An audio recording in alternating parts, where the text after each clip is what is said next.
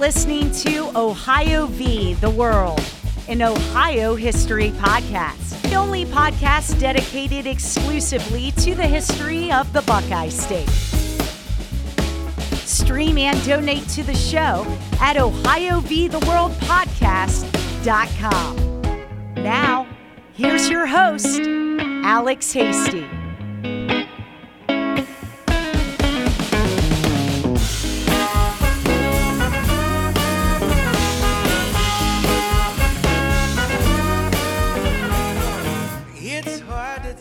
Hey guys, welcome back. It's episode 13. Only two episodes left of season two. This is episode 13 Ohio versus the South. Um, thanks again for voting us uh, Central Ohio's number three ranked podcast, according to voters at the Columbus Alive for their best of Columbus. Uh, totally cool. We got in the paper. And thank you guys so much for listening and voting. We've only got two episodes left. Our final episode, episode 15, will actually be a live show uh, and that'll be on Sunday, May 13th at 8:30. We are the last show of the entire Columbus Podcast Festival, uh, and that's ColumbusPodcastFestival.com. You can get full weekend tickets; they're only 40 bucks. Or if you just want to go on Sunday, I think it starts around noon or one on Sunday, and finishes with Ohio v. the World at 8:30. Those tickets are 20 bucks. Again, go to ColumbusPodcastFestival.com um, and buy those tickets up. We need all our supporters to be there. Be, uh, really cool. It's at the Short North Stage there, in just outside downtown Columbus uh, on High Street, high and about Fourth. Uh, the Garden Theater at the Short North Stage. So come see us at the Columbus Podcast Festival Sunday, May thirteenth, eight thirty p.m. Uh, we'll be doing our final season finale, I should say, of season two. You know, I'm an attorney, and I, I sometimes I go to Fairfield County Municipal Court, which is on Main Street in downtown Lancaster. Um, and right across from the court in the parking lot, there's a giant mural of General General Sherman. William Tecumseh Sherman, his hometown, the subject of today's show, is Lancaster, Ohio, about 30 miles southeast of Columbus. Um, the great Civil War general uh, who ends up, you know, conquering Atlanta, marching all the way to the sea to Savannah, and, and, bringing the South to its knees and ending the Civil War and saving our Union uh, in 1864, 1865. Cump, as friends called him, uh, is one of the most famous men to ever come out of Ohio. My wife and I, Miss Ohio v. the World, were just in New York City uh, last week, and you know, walking in Central Park, there's a big statue on the way into Central Park of William Tecumseh Sherman. Um, and today we're in Lancaster at the Sherman House, his hometown and the house that he grew up in, right here on West Main Street. I'm sorry, East Main Street in downtown Lancaster. We're meeting with Frank and Laura Bullock, husband and wife. Um, they've worked at the Sherman House for years and it's shermanhouse.org for to see the birthplace and Sherman Museum. Uh, great place here in downtown Lancaster. I remember my grandma and grandpa Hasty dragged me down here when I was a kid. Um, again, shermanhouse.org. Tours are six bucks. That comes with a guided tour for adults. Uh, kids under 12, I think, are free. Uh, they're open every day of the week except for Mondays. So go check them out. A really cool Civil War museum and a museum uh, dedicated to General Sherman. And speaking of uh, Lancaster, today we're drinking a saison from Rockmill Brewing in Lancaster, Ohio. Uh, it's kind of like a Belgian summer ale, a little higher alcohol, seven percent. This saison, but they, they call them farmhouse ales. They, they have like an earthy taste to them. Saison is very popular right now. Uh, when I say earthy or rustic taste, you know you'll really understand that when you, when you when you try a good saison like Rockmills. Uh, some little fruity blends in there, but really uh, just a, a, great gritty beer. Uh, go to rockmillbrewing.com. They've got an amazing property just northwest of Lancaster. Um, again, rockmillbrewing.com. Really cool back patio. It's up against the Hocking River. They have parties and concerts and barbecues out there.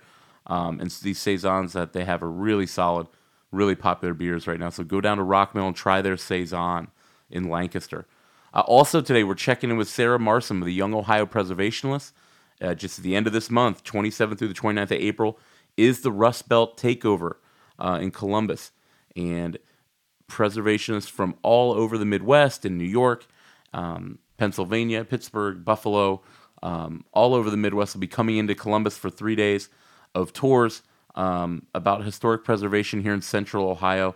Uh, you can go to the Facebook and look up again Young Ohio YOP, Young Ohio Preservationists, or look up Rust Belt Takeover. They still have some events um, with availabilities, but everything's filling up really fast. So if you want to do one of the tours or see what they're what they're going to be offering, everything on that thing is free. Every event, every tour is free. So uh, Sarah will join us to talk a little bit more about that weekend uh, and talk about historic preservation in general and talk about the Rust Belt takeover August 20, uh, April 27th through the 29th. Uh, also today, super stoked. My friends, my favorite uh, rock band here in Ohio, Bummers. Uh, you can go to bummersmusic.com, but we're going to play a song of theirs. Um, a bummer is really somebody from Sherman's army who used to go out and forage for uh, livestock, for supplies, anything from the from the southern citizenry, um, and supply it back to the army. Uh, those guys were called bummers, and that's not where they get their name for their band from, but they're they're well aware of it. And we're going to play their song today, "The South," since today's episode is Ohio versus South. Uh, one of their many great songs. Uh, again, bummersmusic.com. You can check them out. They're playing Bunbury Music Fest.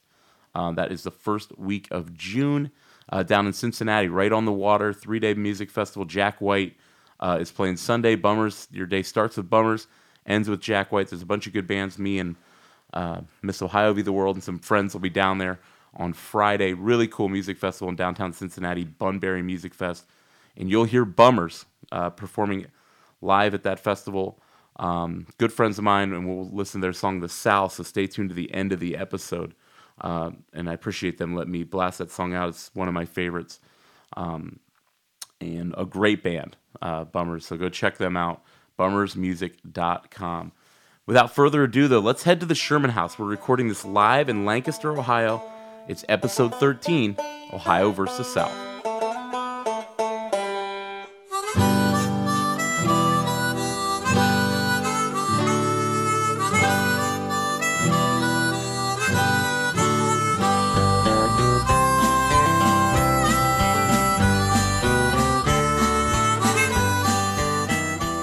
Tecumseh Sherman is born in Lancaster, Ohio, February 8, 1820. Ohio had only been a state for about 17 years. His family comes from the Connecticut area, as do many Ohioans. His father, Charles Sherman, was on the Ohio Supreme Court, a very prominent attorney. But when Cump was just nine years old, he's one of 11 children. At nine years old, his father, Charles Sherman, dies. And he goes to live with his neighbor, also successful uh, lawyer, future senator, future secretary of the Interior, Thomas Ewing. Uh, Frank and Laura Bullock, who who volunteer and work here at the Sherman House Museum in Lancaster, about his early childhood um, and how he ends up living with the Ewings. His family moved here in 1811 from Norwalk, Connecticut. They came with one child. They eventually had 11 children here in this house. Um, General Sherman was the sixth child born here in downtown Lancaster on Main Street. Yeah, nine years old, his father died very unexpectedly. And um, Mary Sherman could not take care of all the children, so the older ones went to live with friends and relatives. Um, Cump went to live with the Ewing family just um, next door. When he was a young child, he was teased because of his red hair.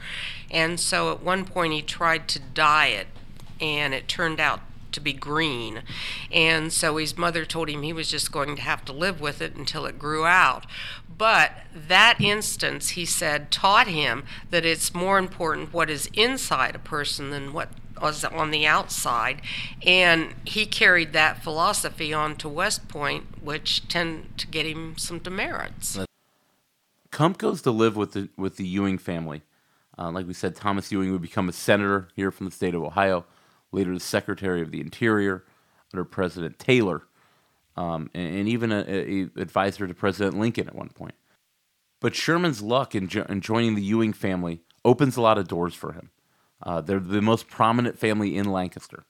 See, he was one of the most successful attorneys in the state. Uh, uh, at that time, Lancaster, if, if, if you lived in Akron or Cleveland even and you needed a good attorney, you went to Lancaster to get the best attorneys. Uh, I mean, their reputation was simply that strong, and it was part partly responsible because of General Sherman's father, who was an independent attorney before he became a Supreme Court justice, and uh, Thomas uh, Ewing, uh, who eventually became his foster father, and, uh, and then after that, his father in law.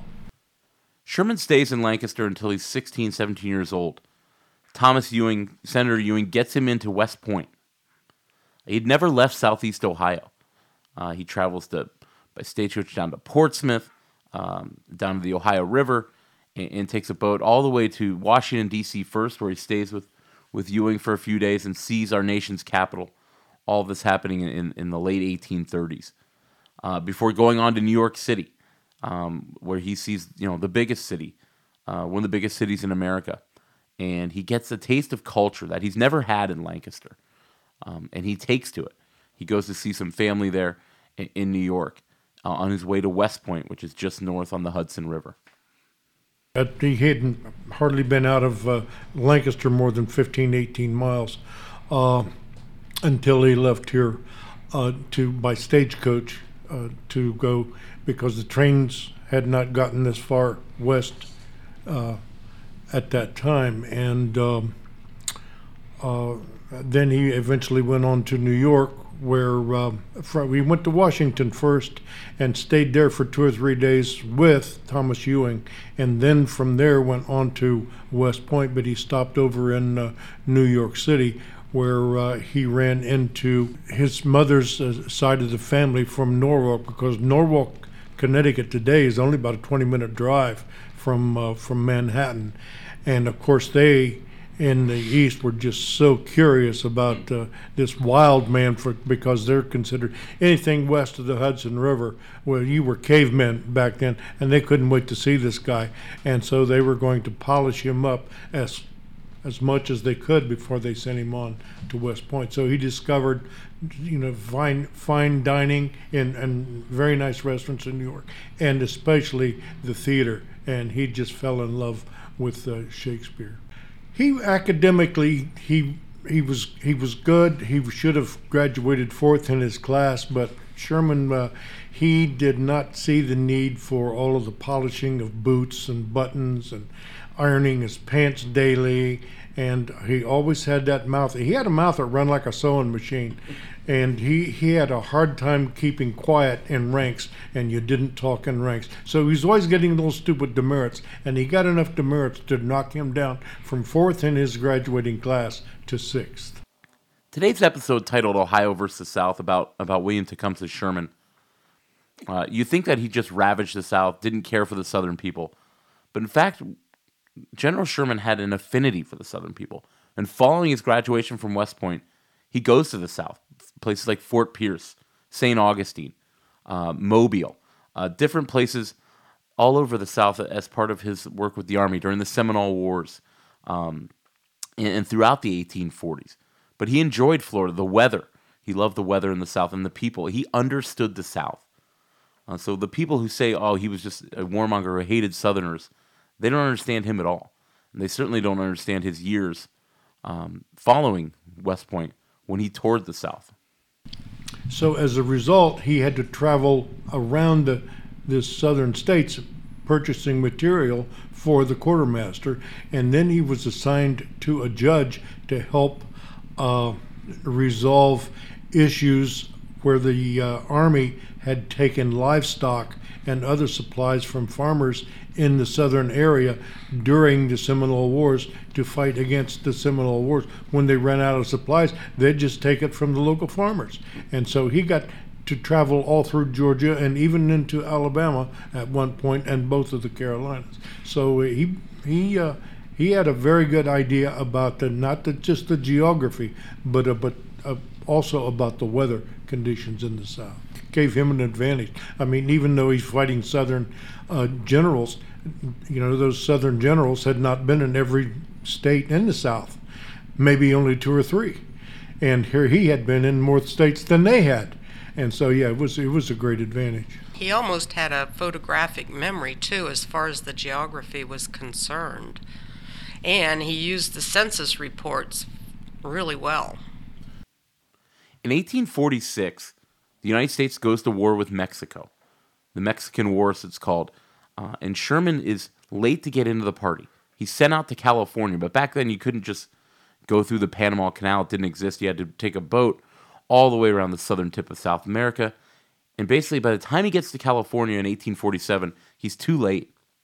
The Mexican War, which would rage on the Mexican mainland, is basically over in California. Uh, he's out there and, and he misses the war. Although Sherman serves, he sees no combat during the Mexican War. It's something he'd always regret. Uh, he'd always feel would hold him back in his army career. He lives out in California and loves it in California. He's actually out there for the gold rush, the eight, you know, the 49ers. Um, he's one of the people who reports back to President Polk that yes, the gold rush is real. In 1849, he comes back east in 1850 to marry his foster sister, Ellen Ewing. Ellen, uh, many years younger than him, Sherman is is nearly 30 years old at this point. He has a huge blowout wedding in Washington. Um, his, his father-in-law and foster father Thomas Ewing is working in Washington, and everybody's there, including President Zachary Taylor and his cabinet. We ask Laura Bullock uh, just about that wedding, and also, you know, is it weird that he married his foster sister? I think it might be weird now, but back then they say it was pretty much the norm. Yeah, it was the biggest event of the season, people said. Um, uh, they were married in the Blair house because that's where Thomas Ewing was living at the time.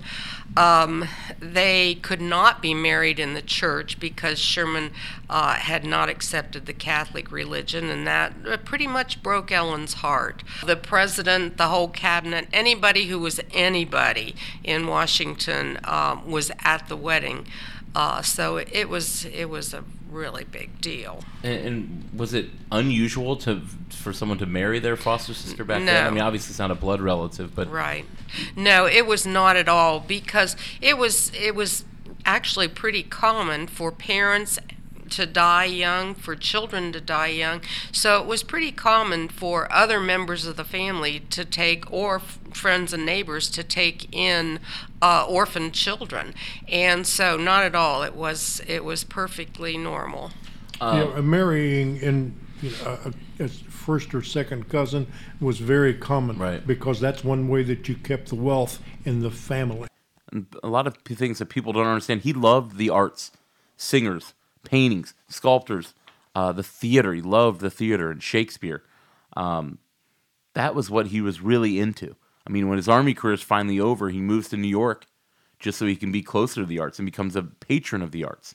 Um, you know, that's something in California. He seeks out singers and, and, and, all these things, and he writes about them in his journal back to Ellen, um, and talking about all these different uh, artists, and he loved that kind of community. We asked Laura about this little known fact about Sherman and his love of the arts.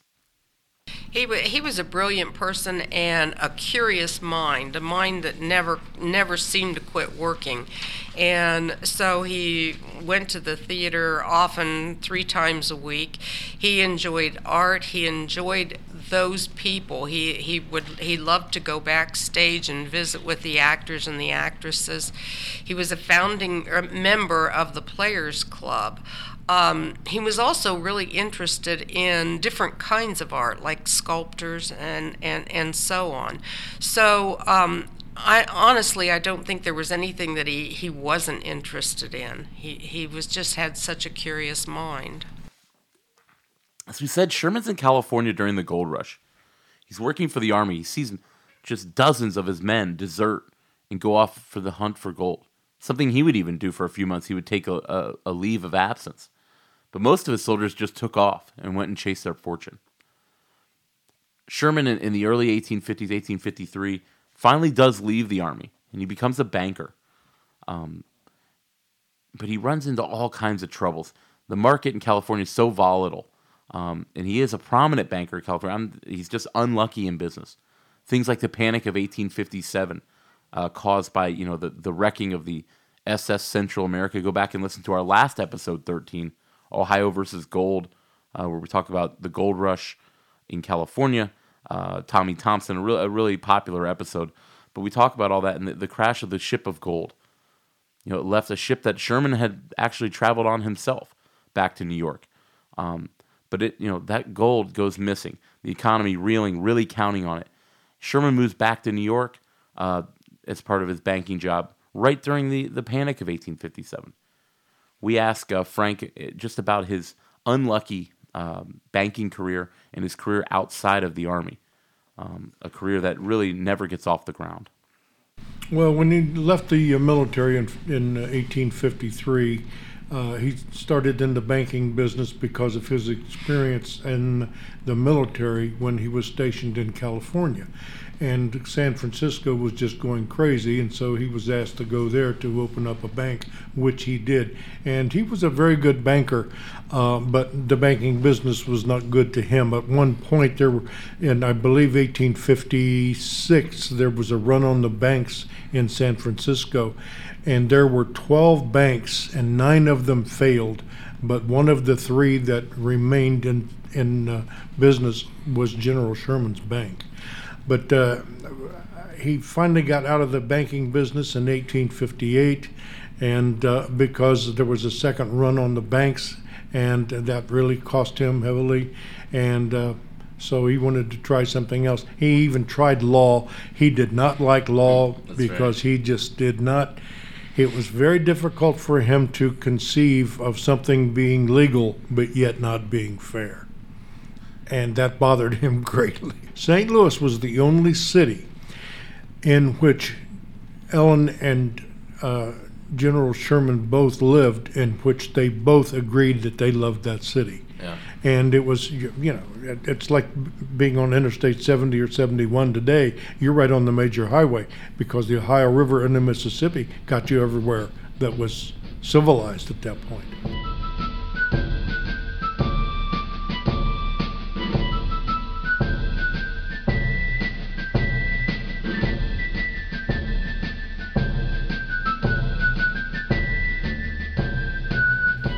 As the country slips closer to war at the end of the 1850s, Sherman gets a job basically as the at the- head of a, a military institute, a school in Louisiana uh, that later would become LSU, Louisiana State University, the Tigers. He's down there in the South in 1859, um, and he sees the South preparing for war, Louisiana talking about secession and he, he finally leaves that job as the country gets closer and closer to war. And he spent time, a lot of time in Charleston, South Carolina, one of my favorite cities. But he understood the South. And he goes back to his new home in St. Louis, uh, a city on the Ohio and Mississippi River that he thought would be the, the big future mega city in, in the United States. And his brother has him come up, you know, across, all the way to D.C. to meet with the new president, Abraham Lincoln we talked to Frank about that meeting where Sherman gives it to Lincoln straight that the country needs to be preparing for war, that we're unprepared, and that the South will secede. Uh, Lincoln kind of shrugs him off, uh, and Sherman never forgets that. He never really, I don't know if he ever fully forgave the president for not taking him and others seriously, not taking the South seriously in 1860, just before his inauguration. His brother John, right, who yeah. was a senator at the time, took him to meet the new president. Um, and uh, General Sherman didn't even have a job yet. He was just fresh up from the South because he told, and he was running a school in the South in Louisiana. And he saw the, what was going on after Lincoln got elected, that the Southerners were actually going into military uh, federal forts and taking the weapons and taking them to other places and hiding them there in anticipation of the war. And one of the places they chose to hide them was at Sherman's little military school. And this bothered him greatly. And he told him, if Louisiana secedes, as you are talking about, I will be gone. I will not uh, stay here if, if you secede. And uh, they did, and he did. And that's when his brother John took him to meet the new president. And he said, My brother uh, uh, Sherman here is just up from the, the South. And uh, the president asked him, How are our friends doing down there? He said, They're preparing for war, sir. The South fires on Fort Sumter in Charleston, South Carolina harbor in the spring of 1861, and the Civil War begins. Sherman finds himself commanding armies in Virginia. He's present at the first real battle of the Civil War, the Battle of Bull Run, a very historic event in the summer of 1861. A loss for the Union, a crushing loss just miles from Washington, called the Great Skedaddle, as soldiers by the hundreds and thousands come streaming haphazardly back into Washington after the defeat at the hands of the Confederate Army. Sherman's one of the few bright spots. He pulls troops together and, and makes for a somewhat more orderly retreat by fighting uh, the oncoming South as, as the rest of the Northerners fled the field. Uh, it provided not just cover for those soldiers who could get back in the fight, but also for all the citizens, prominent citizens of Washington who came to watch the battle. We asked Frank about Bull Run and Sherman's role and how he caught Lincoln's eye. First part of that battle was very successful for the Union. Uh, they pushed the uh, Confederates back, but uh, instead of uh, following up on their uh, supposed victory, McDowell stopped and started calling his various generals and officers in to try to decide what to do next. Well, while this was happening, the South reorganized and attacked him before he was ready to pursue, and that's what per- caught the the uh, Yankees off guard, and so they panicked and started back towards Washington. And the closer they got, they started running into civilians who had. Uh, come out and with picnic baskets and I mean this was just a, a big occasion like this, this war is going to be this one big battle and it's over. They had no idea. And uh, so everybody was panicking, and there was a creek that was very wide, almost too wide for people to just cross on foot. And so everybody was trying to use the same bridge, and so this was created as very serious backlog. And Sherman saw what was going on, and he started. I mean, he threatened people with his weapon: "Stop, or I will shoot." And got these people reorganized soldiers, to not soldiers, citizens. yes, to to to slow uh, that advance down. And then they now the South will tell you the uh, the reason they stopped because they were running out of ammunition, but that wasn't necessarily true. But every, any general who ever lost a battle, there was always a very good excuse. Not his fault. It was a good excuse. So he organizes kind of a, a, a more organized retreat, or at least buys some time by through getting his men to fight. That's And that was the biggest problem at Bull Run. That's exactly right. But there, you know, other officers recognized that, and the word got to to to Lincoln. Sherman's transferred to Kentucky. He's fighting with uh, Major Robert Anderson, the the major, the commanding officer at Fort Sumter. Um, and Sherman's sent out to Kentucky, and he says some things. He meets the president, uh, the president's Secretary of War, Simon Cameron. And Sherman, like we said, had been in the South. He saw this war for what it was, but at the time, in the summer and fall of 1861, that kind of stuff in the press and to, into his superiors was crazy talk. This idea that he needed 100,000 men to quell the rebellion in Kentucky, that he would, this army would need four years to conquer the South. No one believed that. Not the president, not the Secretary of War, not the other generals, not the soldiers, not the press. Sherman kept saying those things. It gets leaked to the press. And basically, the Cincinnati commercial, uh, the newspaper in Cincinnati, says General Sherman uh, is insane. We talked about this this period of time when Sherman ultimately is put on leave um, because of his grave concerns. Uh, we talked to Frank and Laura about the insane times for General Sherman. Sherman had, on his way to Washington from St. Louis, recognized that the Union was doing absolutely nothing to prepare for the war, and he knew that the South was. He also knew that just before Fort Sumter was fired on, there was only about 16,000 soldiers in the United States Army.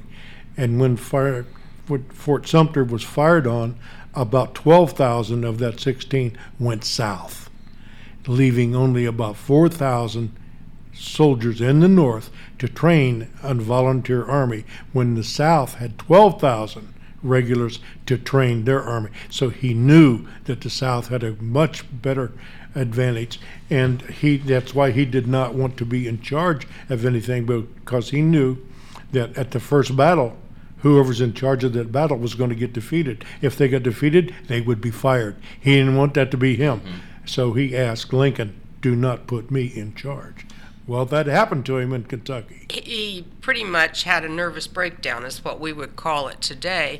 but he did know what the Southern folks were doing, and he, you know, he told Cameron, "We're going to need a hundred thousand men to, Yeah. to and four years to fight this war." And Cam- Cameron thought he was crazy. He said, "You know, it's going to take two battles, and we'll be finished." So, you know, Sherman's predictions came true, and then some, but nobody knew that at the time. And at the time, they thought he was he was. Yeah, crazy. he was crazy for saying that. and he goes back to uh, goes back to Lancaster, I think, after that, doesn't he? Yeah, he came back for a 30 day leave. After a period of time in Lancaster, where Ellen still remained most of the time, and his children um, stayed in Lancaster, where the Ewing family was. Um, Sherman would never fully move back to Lancaster, um, choosing to live out west and in St. Louis and later in New York. Um, but he spends some time after he's basically given, uh, you know, a month off from the army. He goes back to Lancaster and gets it together. And when he comes back in the game, he's back in St. Louis, working under General Halleck, who's the commander of the armies in the West. And he starts working under a guy named Ulysses S. Grant. It's this partnership that would not only save Sherman's military career, but also save the Union. We talk about how Sherman gets back in the game as a quartermaster, working for U.S. U.S. Grant. They had met at West Point. Sherman was a senior, Grant was a freshman, and they had met in civilian life and talked about both of their them had very similar experiences in the military. Both had gotten out of the military, tried civilian life, were not real successful with it, and now they were back in. But Sherman, again, because of his experience in quartermaster uh, in uh, South Carolina, they put him back in quartermaster again when Grant was heading towards Forts Henry and Donelson. And Sherman knew exactly what Grant needed to to do what he had to do down there. So before he would get the orders to send things by request from Grant, he had the boat loaded and ready to go. And Grant was saying to himself, "Who in the world is sending all this stuff to me? It's here before I get the paperwork done." And they said, "Some clown named named Sherman," and. Uh, he said, I know who Sherman is. And then Sherman, after Fort Donelson, requested of Halleck that he be given permission to raise a division of his own and join Grant, and Halleck gave it. Grant moves Sherman up. He finds himself commanding the armies in the field and the armies of the Tennessee at a place called Pittsburg Landing, um, a battle known as Shiloh. The Confederates surprised Sherman and his army. 63,000 men from the armies of the Tennessee and the Ohio battle, 40,000 men from the South from the Army of the Mississippi. And despite the surprise attack and the Confederate success in April, April 6th and 7th, this battle uh, of 1862, Sherman's able to, again to, to rally a comeback and save the army on the first day. Intelligence that they were getting, they ignored it, and Grant was sitting in a little town called Savannah with a very bad ankle from a fall from a horse, and he was like 20 miles from the battlefield when when the battle broke out April 6th, early on a Sunday morning. And uh, Sherman got a wound in the hand that day, and the gentleman who was his next in line right beside him was shot in the chest and killed. He was that close at the opening rounds of the battle. And as Sherman always said, you cannot lead a battle from the from behind. You must be in front. And there he was, and he got shot they they got the South stopped because again, General Sherman, as my wife had said earlier, that uh, uh, Sherman recognized the battlefield and the geography and the weather. He he he was probably the best general on either side at that, and he knew that about um, a mile or so behind him there was a break in the forest, and there was an open area of about a hundred yards, and that if he got his men across that open area and back into the woods on the other side that they could really create a mess when the Confederates tried to cross that open area. And that's what got the Confederates stopped at the end of the first day. And then overnight is when Buell showed up with his 6,000 man army. So the next morning, the South was thinking, well, we're going to polish the Union off. We've got them cornered right where we want them. But they had no idea that the uh, Union army was almost twice the size as it was the day before. And so they, they uh, after about four hours, Beauregard had to pull the plug, and they started their retreat. He runs into General Grant, a very famous moment in the war. It's pouring rain, and Grant's underneath a tree at Shiloh. Sherman says to him, Well, we've had the devil's day, haven't we, Grant? To which he responds, Yep, but lick 'em tomorrow. I always thought that was crazy. Sherman was going was going up to Grant to to probably talk about a retreat. But there's Grant smoking a cigar under this tree while it's just pouring rain, trying to get a little rest, and he's fully confident. The Battle of Shiloh was the first massive battle of the Civil War.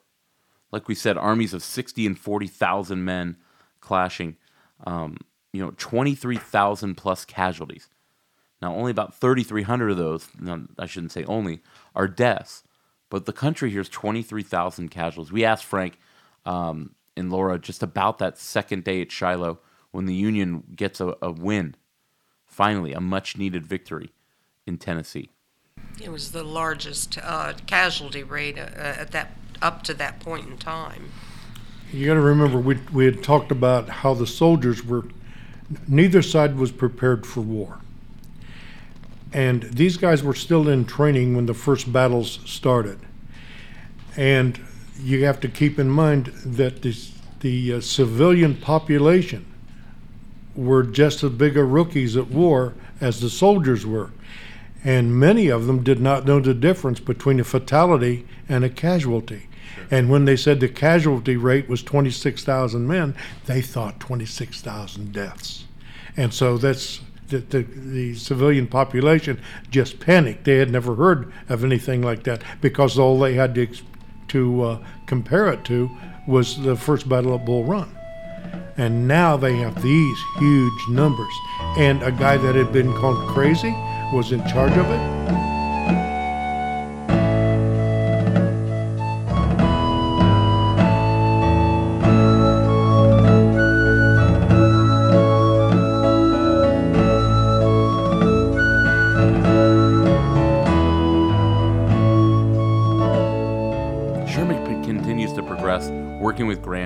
They battle in Vicksburg, the very important city on the Mississippi River in Mississippi, and they finally capture the city on July 4th, 1863. Sherman, as 1863 turns to 1864, um, he watches Grant become the commanding general of the army. In March, they're, supposed to meet in Nashville to discuss the future of the war. What's 1864 going to look like? And they meet in Nashville and they take a train um, as Grant's on his way back to Washington to meet with Lincoln to discuss the plan, but Grant wants to sit down with Sherman for a few days before. But they can't get any secrecy on the on the train from Nashville up to Cincinnati. There's too there's not enough room for the maps. There's always Southern spies are everywhere, just like there are Northern spies in the South. Um, they can't get any secrecy on the train. They go to Cincinnati, and on March 20th, 1864, they meet at a place downtown called the Burnet House in Parlor A. Uh, they lay the maps out. I always love thinking of this meeting, but they have the whole war in their hands. Two Ohioans, uh, Grant from southeast, southwest Ohio, and our boy Shorm, uh, Cump, Uncle Billy, as the soldiers called him, from Lancaster. Um, it became a hallowed place, the Burnet House, uh, Parlor A, for Army veterans who you know visiting Cincinnati. Um, it was one of the places of the war, one of the places of history of the war, where Sherman and and Grant met to plan the conquering of the South. Uh, we talked to Frank just about the war plan for 1864, the Burnet House uh, in downtown Cincinnati. The result of that meeting was that Grant would, in in the east, would take on and defeat Lee's army. His instructions and orders to Sherman was to go to Georgia and confront General Joe Johnston and defeat his army. There were never any instructions to go attack Atlanta or any other city or any capital is destroy the army. You know, places like the Burnet House, um, these old houses from the Civil War and from the 19th century, uh, they're all still being preserved to this day by what's called a, a historic preservationist. Someone like Sarah Marsom, who joins us from the Young Ohio Preservationists. Sarah's put together a huge party here next week at the end of April, 27th through the 29th. The Rust Belt takeover in Columbus young uh, per, per, uh, historic preservationists coming in from all over the Midwest and from New York and Pennsylvania, West Virginia, uh, to take tours here in Columbus. Have a little fun as well. They have a uh, you know, beer tasting event where people bring beers from all their own uh, locales, and, and, a winner is crowned. Uh, but you can go to Facebook, Rust Belt Takeover Columbus, or just go to the YOP's page, Young Ohio Preservationists. Sign up for these tours; they're all free. Um, it's going to be a really cool weekend. And we talked to Sarah just about what they had planned for the weekend um, and why historic preservation is important in these modern times it's really difficult to see people thinking that you need to destroy the past in order to create a future community. While we believe that in order to create a thriving future in a city like Columbus or anywhere else in Ohio, that you need to save the stories of the past and then your new architecture can be integrated into the area, eh, but then it tells the full story of where your city's been in the past, where it's going today, and where you hope to see it in the future. What's what's this beer contest here? Well, this is the third annual Rust Belt Beer Contest. People bring six packs from wherever they are from, and it is the largest beer flight you will ever experience in your life. you get to sample all of them, and then you vote for best flavor and best packaging. And at the end, we have prizes for the winners. Ohio has won every single year. Yeah. And I'm really hopeful we can sustain that legacy. Yeah, yeah. we're doing German Village to Parsons. We're going to be one of the first people to go inside the completed East Public project on Parsons, which is a creative kind of preservation but also contemporary uh, let's see, we are having an opening party on the east side of Columbus for Friday night to welcome people to town. We are going to have a fire engine houses in Franklinton tour, which will take you inside the Jimmy Rays on Broad, which I mentioned, but you'll also get the opportunity to visit the old train station that's pagoda style, that's now a fire engine house. Yeah, that's the uh, Fire Union mm-hmm. Hall. It's a great, it's a really historic, cool building. I've been in there a, a few times. We've done some work with them well, I'm excited to go in for the first time. So we're really trying to showcase to people you can preserve things in the form of how they were historically, or you can potentially change them to fit your contemporary lifestyle. We want to show you the full spectrum of how history is integrated into every aspect of Columbus. We're more than just a football city, we've got a lot of really cool history to explore.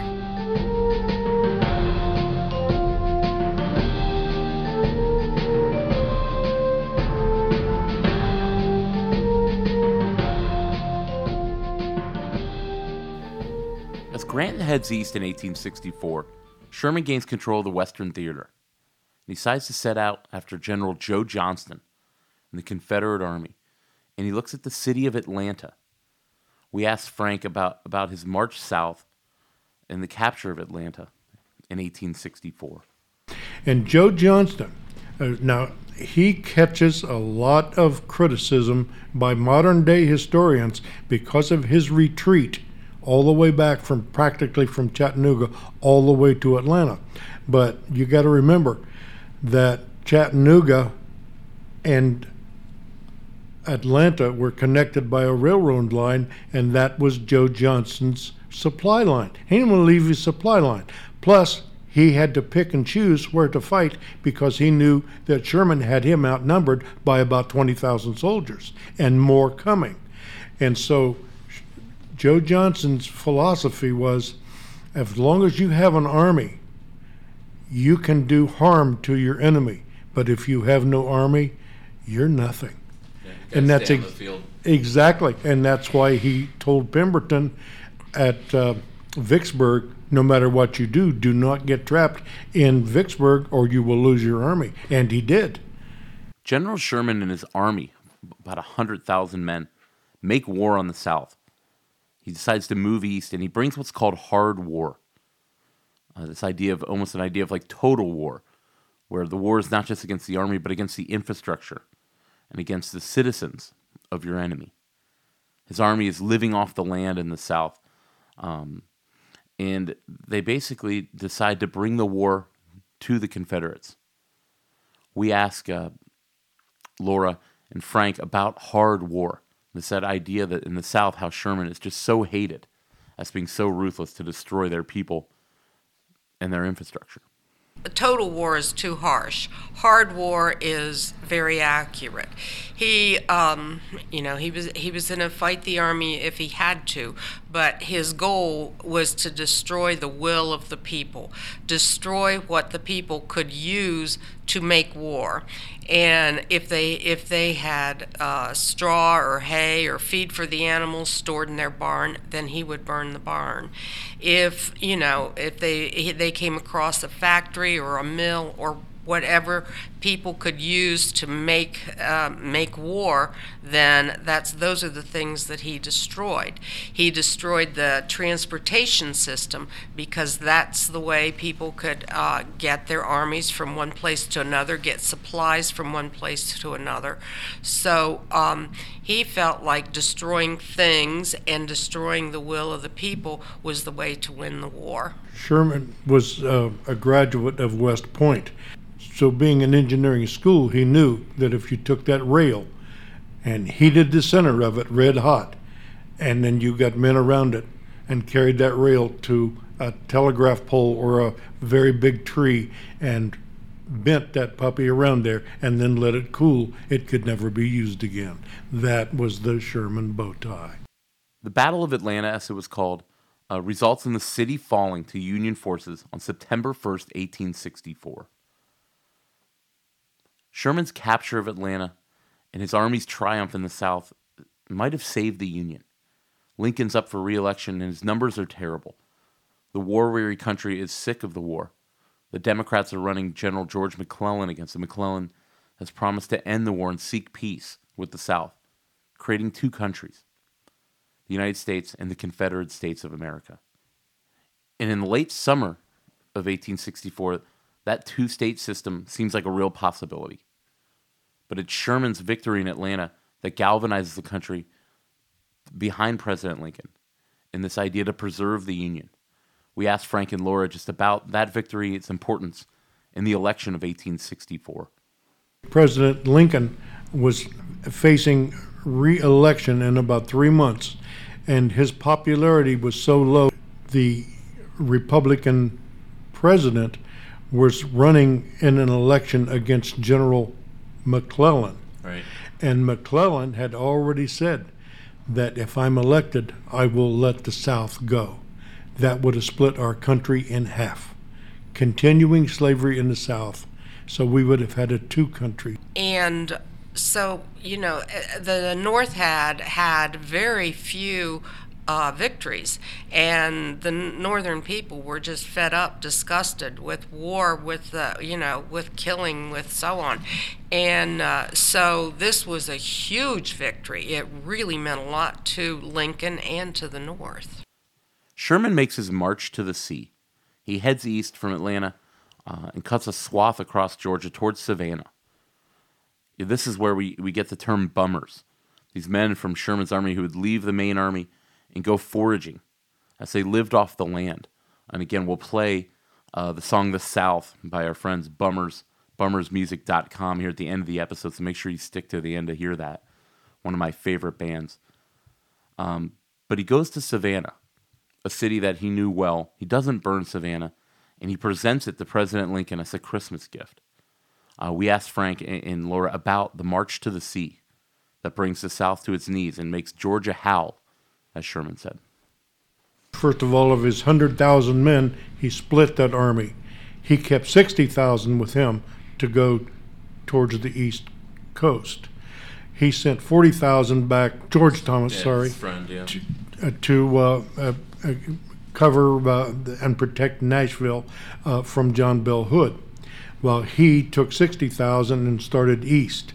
And he split them in two different groups about 30,000 on each side of uh, uh, of him and his headquarters, and they covered air, anywhere from 30 to 60 miles wide in an area.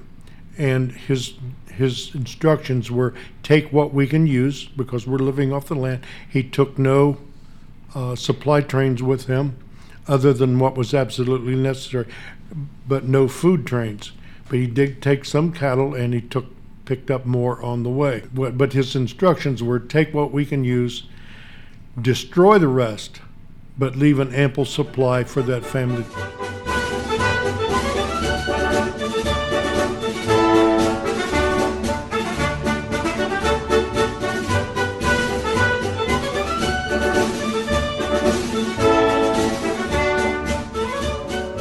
Sherman and his men make their march to the sea, north to South Carolina and North Carolina later, they begin freeing slaves. It becomes a humanitarian crisis, really. 5,000 or so slaves just start following the army. Sherman's not going to put rifles in their hands, they have no training. Um, he really wants nothing to do with them. Um, you know, they're having a hard enough time just just feeding his men and supplying his men, let alone this just you know caravan of, of refugees, of freed slaves that start following. Um, you know, Sherman wants to conduct this this dangerous mission without their interference, but we ask Frank and Laura about the freed slaves in the South when Sherman makes his march. And then, as they would free these slaves, then too many of them started, in Sherman's opinion, too many of them started following his army. And he didn't like that because he was having a tough enough time feeding his own army, right. let alone all these all these slaves. But he was considered by the black community or the or the slaves to uh, oh he was like a god to them because he is the guy that's setting them free. Right. And uh, there were some that uh, when they actually saw Grant uh, Sherman that it, it was next to seeing God. They had prayed for freedom all their lives, Yeah. and here it came.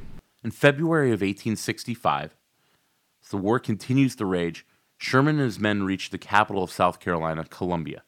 They arrive in Columbia, and, and this cloud about what happens, the burning of Columbia, South Carolina, has always followed Sherman around. There was even a congressional inquiry into it after the war. He would have to answer for it. It was the capital of South Carolina, the original seceding state. It was South Carolina where Fort Sumter, where the shots were fired. We asked Frank and Laura just what happened in the burning of South Carolina. Did Sherman order it? Was it an accident? And how exactly did the, the capital of South Carolina basically burn? I don't think any one person or any group of people can, one group of people can be blamed for uh, Columbia. Um, the Confederate soldiers burned cotton as they were leaving the city to make sure that the Northern troops didn't, you know, didn't get hold of it. Um, ex-slaves had, ha came you know, into the city and they were kind of rampaging. Um, prisoners of war were released and they were very unhappy that they'd been uh, prisoners for so long. Um, then, of course, Sherman's soldiers came into town. Some of them were drunk, some of them were trying to put the fires out. Um, so then during the night, a big wind came up. So you've got uh, whiskey, wind, the whole mixture created, um, you know, the burning of Columbia. Um, so my personal opinion is it was simply an accident of war. The citizens of, of Columbia were, you know, passing out whiskey to because they, they didn't want their city burned. Well, the mayor had gone out to visit Sherman before Sherman's boys ever entered the city, and under a flag of truce, and said, "Hey, look, why why burn our city? This this thing's over, and we both know it, and why there's no need for any more destruction." And Sherman said, "Well, I have to agree with you, so we will not burn your city." And so the word got out that they were not going to burn the city. And the citizens were so overjoyed to hear that, that when the soldiers did come in, they had gone to the, the distillery, thank you, and got jugs and barrels of, whi- and was passing out free drink to these Union soldiers as they came in on empty stomachs. They had not had a bite to eat that day. And then here's this burning cotton. And then suddenly, as these guys are starting to drink, they tried to put out the fire, but they were more interested in drinking than they were putting out the fire. So they didn't get it completely put out. So that strong wind just spread the fire to homes. And then the homes started. You got to remember, there was no zoning There's no fire codes, yeah. Exactly. And almost everything was made of wood. And so it, it just didn't take much. But Sherman was called into a congressional investigation after the war was over, over Columbia. And he said, I did not order it burnt, but it doesn't bother me a bit because these people deserved anything they got because they started a war by firing on Sumter that caused the deaths of 650,000 men. Sherman's men, Sherman leaves his men uh, in March of 1865. He goes to City Point, Virginia, which is the headquarters for U.S. Grant in the Army of the Potomac. And it's the first three way meeting, first and last three way meeting between Sherman, Lincoln, and Grant. Also, Porter was there from the Navy, but they discussed the end of the war. They talked to Lincoln about how they want him to end, how they want them to end the war in, in Virginia and in North Carolina, where Sherman's been now. We're, we're going running roughshod over the South. Lee surrenders to Grant at Appomattox Courthouse in Virginia on April 9th. And less than a week later, on Good Friday, April 14th, Lincoln is assassinated at Ford's Theater. Sherman finds out the next couple of days uh, by telegram about Lincoln's assassination as he settles into negotiations with Joe Johnston. Um, and we ask, uh, we ask, we ask Frank and Laura, you know, how Sherman got into some trouble with his liberal surrender terms to Johnston, um, and how finally the war comes to an end, uh, April 26 under Sherman's watch. Many people think the war ended at Appomattox when Lee surrendered to Grant, but there was still a war raging in the Carolinas with Sherman. But the Civil War finally does end when Sherman uh, sees, oversees the surrender of Joe Johnston's army. City Point, which was General Grant's headquarters. And Lincoln went to visit Grant, and Grant invited uh, Admiral Porter uh, and, uh, and Sherman to come and visit. And so all four of them met there. And the bottom line was they asked Lincoln, How do you want us to end this? We think there's only going to be one more major battle, maybe two. And Lincoln said, Oh, surely not. He didn't want any more deaths at all, no more bloodshed. And they said, Well, how do you want us to end this? And Lincoln's words were, Let them up easy. We have to live with these people after this war is over. And Sherman took that to heart, and so did Grant. So Grant gave Lee very fair terms. But when it became Sherman's terms with Joe Johnston, he went even a little bit further and gave more liberal terms to Johnston than Grant had. And a couple of the terms that he gave them, like the, right to vote, that's a political decision. That should never have been a political decision made by a military man. And so the people in the North, when they heard this, went crazy on Sherman. Oh, he's wanting to become a, a dictator. He's wanting to become president. He's, I mean, they, they right after Lincoln died. Exactly. He did not know that Lincoln had been assassinated, and neither did Joe Johnston. So that that changed attitudes very quickly. I think they found out almost together or very quickly. Well, yeah. Well, before they actually started their negotiations, um, Sherman showed um, Johnston the, the telegram.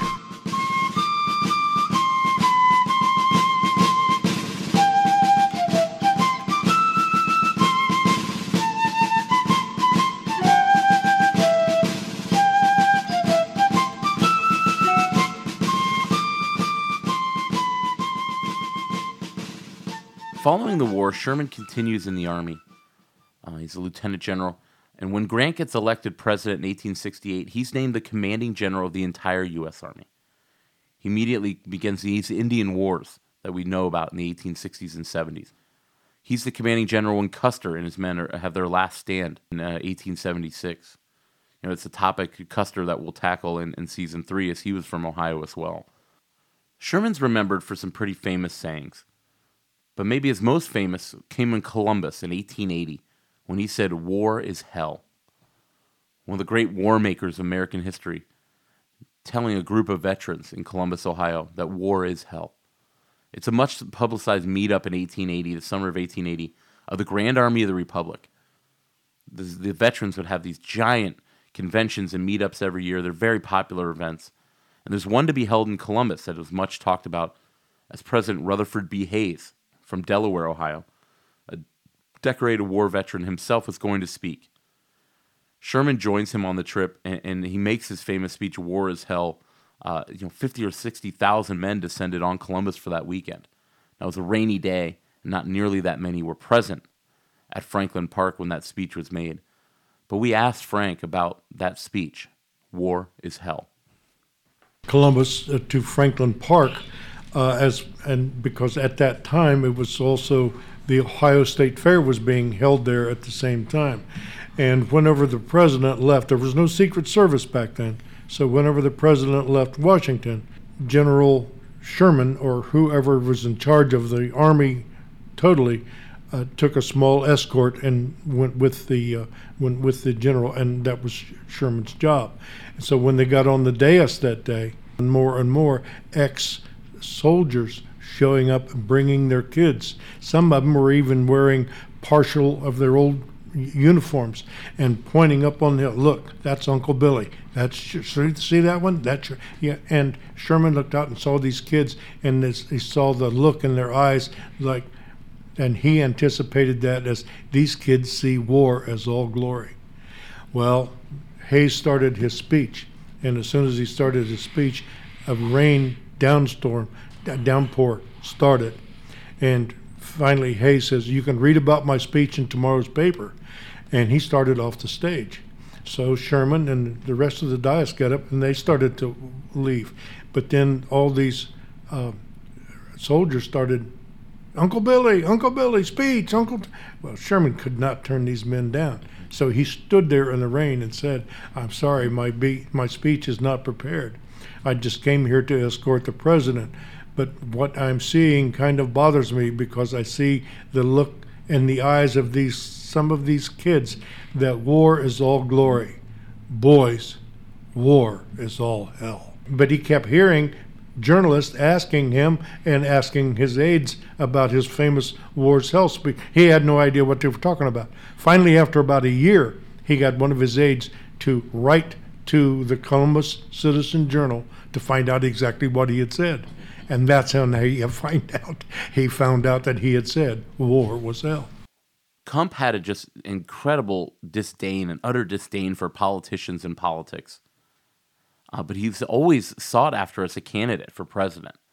Uh, and he emerges as a major candidate in the 1884 election. Uh, at the Republican convention in Chicago, Sherman becomes a serious candidate. He doesn't want to be, but his name is bantied about. Chester Arthur, uh, the president who filled in, the vice president who filled in for the assassinated Ohio and James Garfield, He's one of the favorites against James G. Blaine, uh, the senator from Maine, uh, who's been at the center of U.S. politics for you know 15, 20 years. The idea is that Arthur and Blaine are going to split the vote, and that they're not going to be able to come to a consensus. And it's at that point that the that the number of delegates want to turn to Sherman. Uh, Sherman gives a famous quote about that about that attempted uh, run by delegates of him in the 1884 Republican convention. Sherman's forced to give a definitive statement to the delegates, and he telegrams back a famous quote uh, that you still hear today about people who are running or not running for president. When Sherman says in a telegram, If nominated, I will not accept. If elected, I will not serve. I'd forgotten this, but I heard my wife say it the other day that uh, in, when one of the requests for him to run for president, and he says, given a choice between four years in prison and four years in the White House, I would choose four years in prison. But he was asked almost every time there was a president, well, every time there was a presidential After election. Atlanta, from Atlanta um, on. until 1890. Um, you know, some uh, some party, sometimes Democratic, sometimes Republican, uh, sometimes people from the South even uh, would ask him to run. And, you know, his answer was always, as he said, the answer I learned uh, from banking no. You got to remember that Sherman, with his father being an attorney and then a Supreme Court justice, and being surrounded with Thomas Ewing and other people, he had been around politicians and attorneys all of his life. John, yeah. Oh, and his brother John, 42 years in Washington. Yeah. So he knew how cruel these people could be, and he wanted no part of it. Sherman would live out his days in New York City. He's a popular speaker on the circuit, a patron of the arts in, in the Big Apple, um, and, and just a, still a very, very famous, famous citizen. One of the most famous people to ever come from Ohio. But he gets sick and dies on February 14th, 1891, at the age of 71. His funeral was on a freezing cold day down Fifth Avenue in Manhattan I, have seen pictures of it. There's a huge turnout.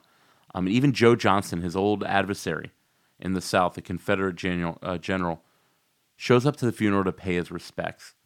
we asked Frank and Laura about that funeral um, and how it was the end of Joe Johnston. Honorary pallbearer was Joseph Johnston From the South. from the South. And it was a drizzly, cold. Remember, he, he, he died on February 14th. What we celebrate today is Valentine's Day. And uh, Joe Johnston stood watching the procession going by, not wearing a hat, and his aides were going crazy. And he said, "What's wrong with you? You've got to put this hat on." He said, "If if we were reversed, if I was there and he was here, he would not be wearing a hat." And he refused to put that hat on. And of course, he got pneumonia and died two weeks later. You know, there's some people in a modern assessment who look at Sherman and his march to the sea and- consider him to be a war criminal. His southern strategy across the towns, destroying the railroads, infrastructure, private homes, and the private lives of Southerners in Georgia, South Carolina, North Carolina. The burning of Columbia is still talked about. Uh, but Sherman's hard war, I believe, was a necessary evil. The South was not going to quit until they were actually defeated, demoralized, and humiliated. And Sherman did that in the South. He was the right man at the right time to save the Union. He's still hated in the, shou- in the South, General Sherman. Um, but Frank argues that he saved lives. Sherman was opposed to the wholesale slaughter that you see in Virginia uh, between Lee and Grant. 1864, uh, even in 1863, those casualty numbers are just insane. Sherman went about it a different way. You know, the South sees Sherman as maybe the worst man in the war, uh, but Frank disagrees. He says, Would you rather have Sherman or would you rather have the butchers like Grant and Lee? But if you go up to Petersburg, Virginia, or Richmond, you cannot count the thousands and thousands of graves, but you can tell that Lee and Grant were there. So I ask, who do you want coming after you, Lee and Grant or Sherman? Yeah. You can build a barn again. You can bring it back, but nobody comes back from the grave.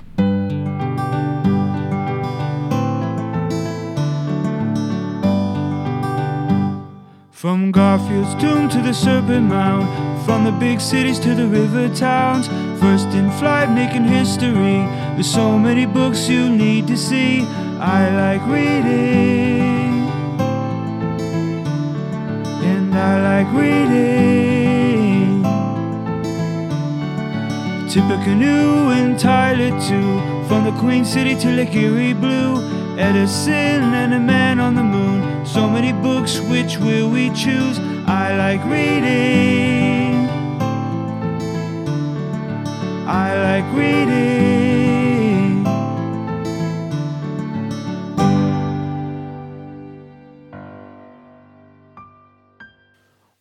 Our book recommendation for today is is William Tecumseh Sherman in the Service of My Country by James Lee McDonough.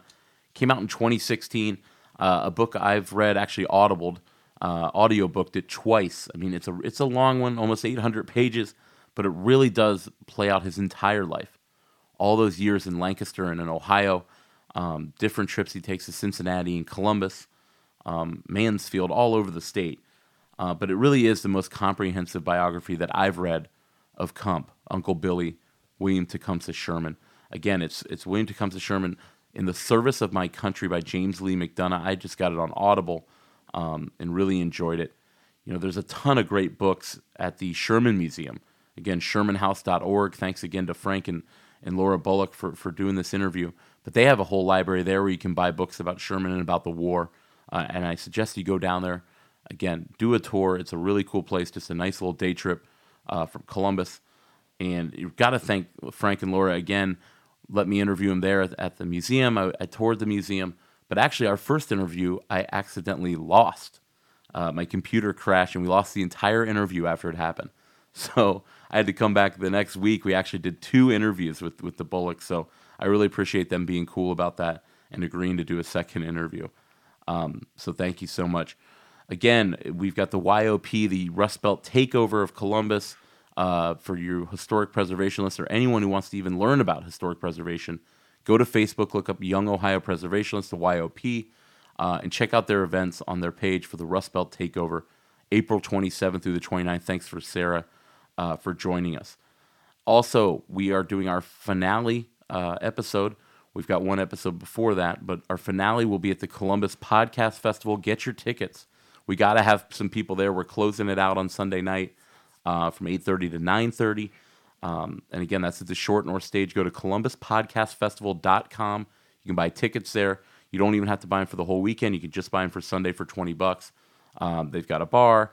Uh, they've got other shows going that night. And like I said, we'll be on at 8.30 to do our season finale episode live. Can't wait to see everybody there. Uh, lastly, my friends Bummers, Jeff Pearl, Chris Steris, Cody Smith on drums, and Steven. Great guys. I really appreciate them. Um, let me share with you one of their songs. Uh, Bummers, like we said, are you know some of these guys who used to go forage for Sherman's army in the South on the March to the Sea.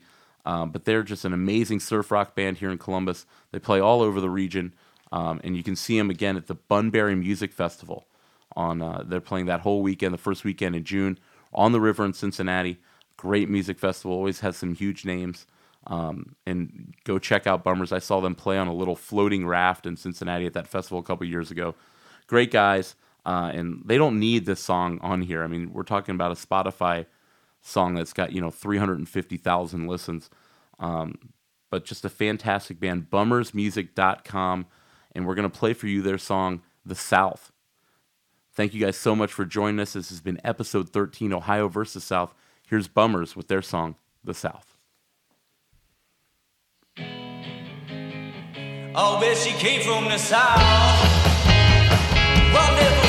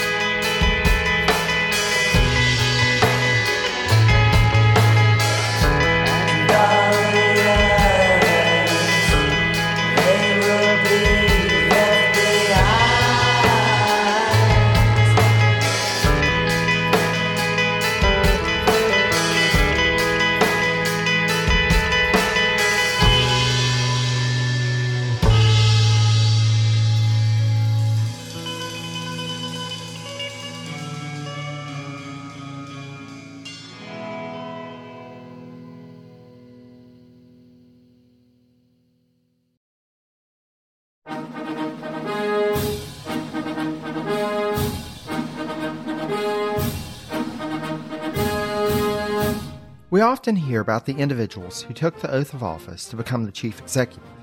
But what about the other people who play a role in each administration, or the events that may not be as well known, but that contribute to the reshaping of the office of the American presidency? On the presidencies of the United States, we explore each administration beyond just the person holding the highest elected office in order to better understand the history that brought us to the modern day presidency. I hope you'll join me on this journey through the annals of presidential history. Presidencies can be found anywhere fine podcasts can be found, and is a proud member of the Evergreen Podcast Network.